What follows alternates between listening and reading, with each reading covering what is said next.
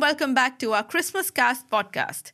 I'm your host, Natalia, and we're in conversation with Pastor Jeremy.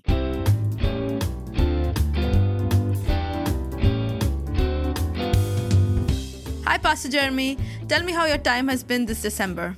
Hi, Nat. Good to be back. Hello, everybody. And um, I trust this month is going well for you. It's Christmas month, and we can't help but be thinking about Christmas, planning it, budgeting for it, and all that kind of thing. It's been a very interesting month as we spend our days thinking about 2024 at least that's what we should be doing. And looking back and reflecting on God's goodness. Back at CL, uh, most of you are familiar with Covenant Life. We have been doing the month of Thanksgiving, and every day we have these awesome testimonies that have been coming out, being released on Instagram and Facebook and stuff.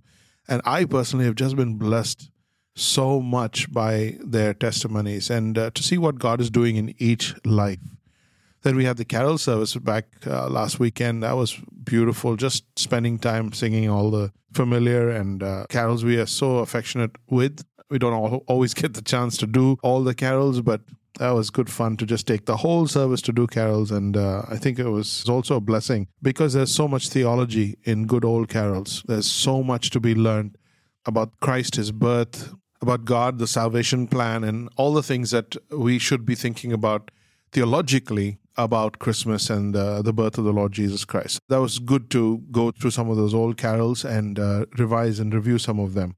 As we think about the coming year as well, this month has been about the vision we have for 2024.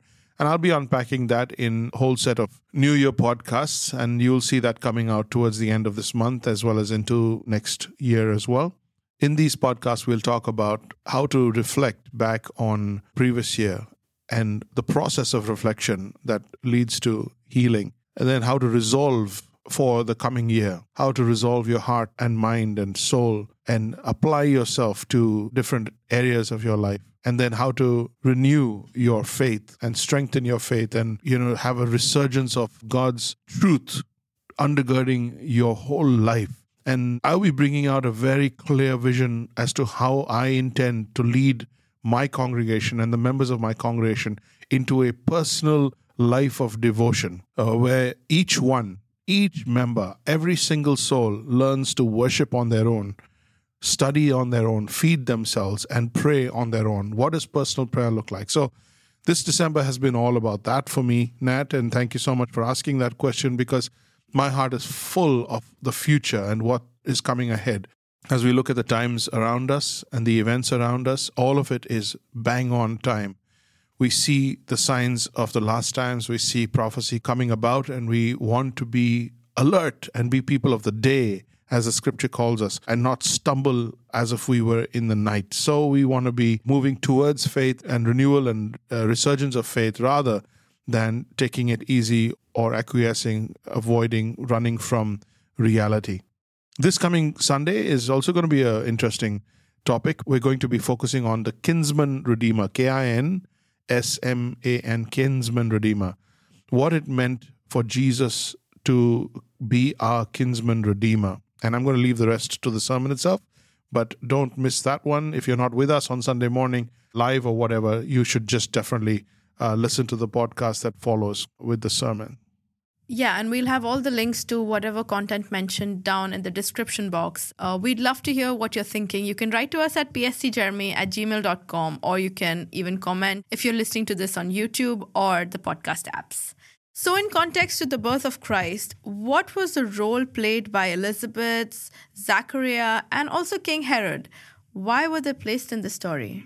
Okay, let's go back to the cast of Christmas. And I love talking about these characters because they all play such a vital role, significantly pointing to the time of Jesus' birth, the identity of the Lord Jesus Christ himself, like Simeon, who, you know, called on prophecy to identify Jesus as the coming Messiah. When Mary and Joseph took Jesus into the temple on the eighth day, you remember that for circumcision? Yeah. So Herod is one of the key players. And what I want you to understand about the mention of Herod is not only that he met with the wise men and asked the wise men to come back to him on Jesus, he was mentioned there, but he plays a significant role in terms of the time stamp.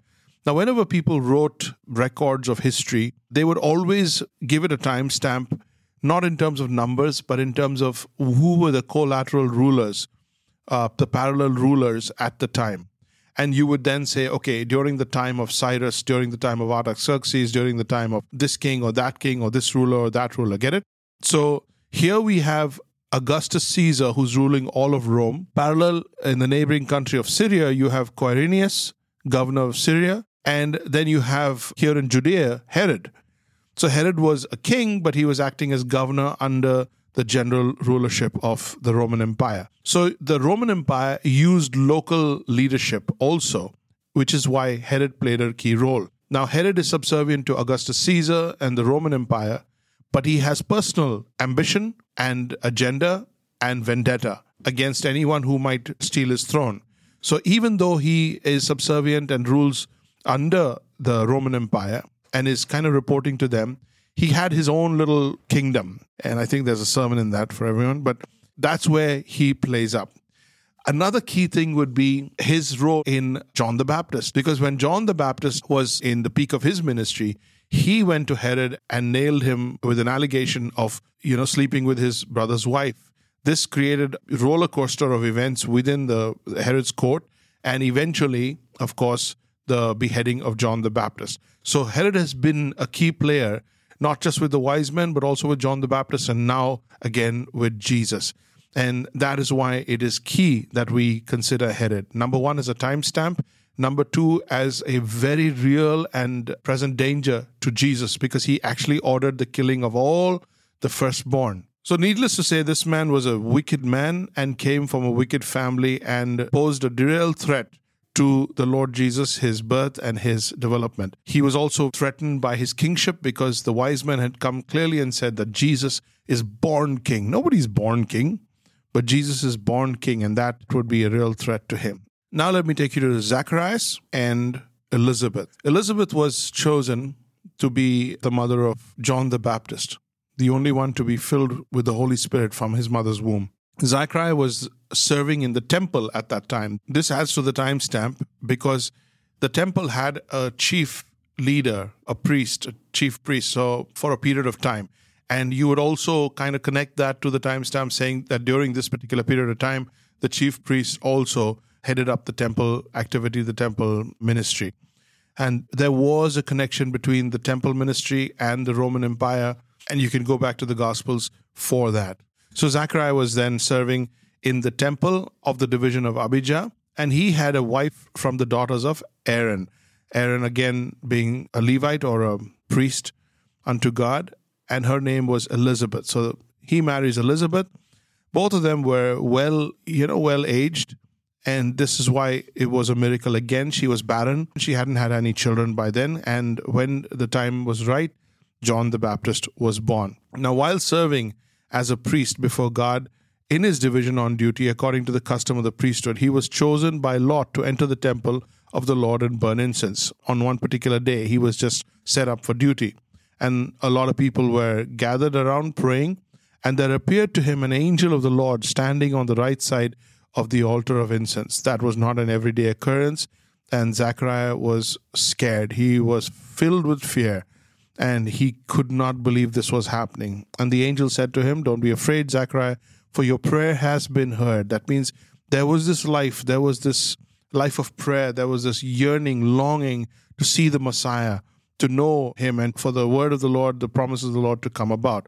So the angel says to Zechariah, Don't be afraid, Zechariah. Your prayer has been heard, and your wife Elizabeth will bear a son, and you shall name him John. And you will have joy and gladness, and many will rejoice at his birth. And verse 15 says, of Luke chapter 1 says, For he will be great before the Lord, for he will be great before the Lord. Remember that John the Baptist is coming in the spirit and power of Elijah, right?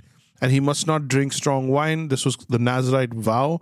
And he will be filled with the Holy Spirit even from his mother's womb. And he will turn many of the children of Israel to the Lord their God. That was John the Baptist's job. His, his calling was to prepare the people of Israel for revival, for the meeting of the Messiah. And Zacharias is listening to all of this, and his heart is filled with anticipation and excitement. At the same time, it's unbelievable because he's an old guy.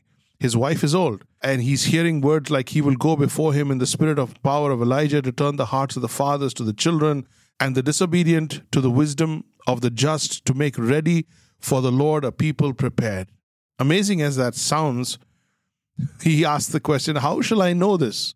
For I am an old man and my wife is advanced in years. Very sounds very familiar, isn't it? But Angel Gabriel then says to him, You're standing in the presence of God, and I was sent to speak to you and to bring you this good news. Then he says, You will be silent and unable to speak until the day that these things take place. Why? Because you did not believe my words, which will be fulfilled in their time. Incredible. Absolutely incredible. I say that because the angel appeared to Mary, the angel appeared to Elizabeth, but there was not the same situation with them. There was no doubt there. But because a chief priest was doubting, after praying, he was doubting, there was this almost punishment kind of penal act on God's part to shut him up until John the Baptist actually came. So he says, You will be silent and unable to speak until the day that these things take place. So now you have Zachariah who's mute, and you got the angel having told him all the instructions and his name as well, that he would be called John. So Zacharias comes out of the temple and he can't say anything, he's not able to speak, he's mute, and he's making signs to people and trying to help them understand that he is mute. And then you got Elizabeth in verse 24. Elizabeth conceives. For five months, she kept herself hidden and uh, saying, Thus the Lord has done for me in the days when he looked on me and took away my reproach. So we have a very interesting situation when both were called on to ask what would the name be. Both of them, one not able to speak, both were able to say that his name would be John. Significant, miraculous, as well as timely play in the story of the Lord Jesus Christ. That is Zechariah and Elizabeth. Both really ardent followers of the law and looking for the Messiah, and they were able to be part of this incredible story. Just find that faith has its limits. We can know so much. We can be in the ministry, we can be in the temple, we can be praying for the right thing. And when it actually happens, we don't have the faith to actually accept it. And sometimes the simple faith of Elizabeth and Mary stands taller and stronger than spiritual giant like the chief priest himself. And uh, there's something to be learned about these key people because you can hardly imagine what it must have been like to live in those days, in those days, 2,000 years ago, and for something so huge to happen only to you, you know, that you just go into work one day and then there's an angel on the side of the altar. Are we prepared for that? Are we prepared for the miraculous, for the absolute amazing work of God in our life? And as I think about this month and the coming year, I want God to do amazing things. And we are living in a day and age where Jesus could come anytime. And his appearance is going to be dramatically different to all we have ever known in our life. Our prime minister and our president and our rulers and our chief ministers are all going to know and acknowledge Jesus for real. The world leaders are going to know and acknowledge and communicate with Christ for real. He's going to come, and everything that we once trusted in faith, we are going to know in reality. So, when we go back to these stories, we have to take away this one thing that what they always believed in faith became reality for them. And what we have been waiting for and believing in faith will become a reality for us too soon. Will we meet that reality with faith? I think that's significant for us to consider. And as we go to the next podcast, I'm going to wrap this up with the three most important characters in the story of the Lord Jesus' birth, apart from Jesus himself, of course, and that is God, God Almighty. He's a key player from Genesis to Revelation. And then you have Joseph and Mary. So join me again next time when we talk about God, Joseph, and Mary. If you're hearing this message, you've listened to the entire episode, and for that, I want to thank you so much. I hope you enjoyed this episode, and if you did, please leave us a review on your podcast apps and share this episode with someone who'd be interested in it. And also feel free to let us know what topics you'd like to see us cover, and we'll see you in the next podcast.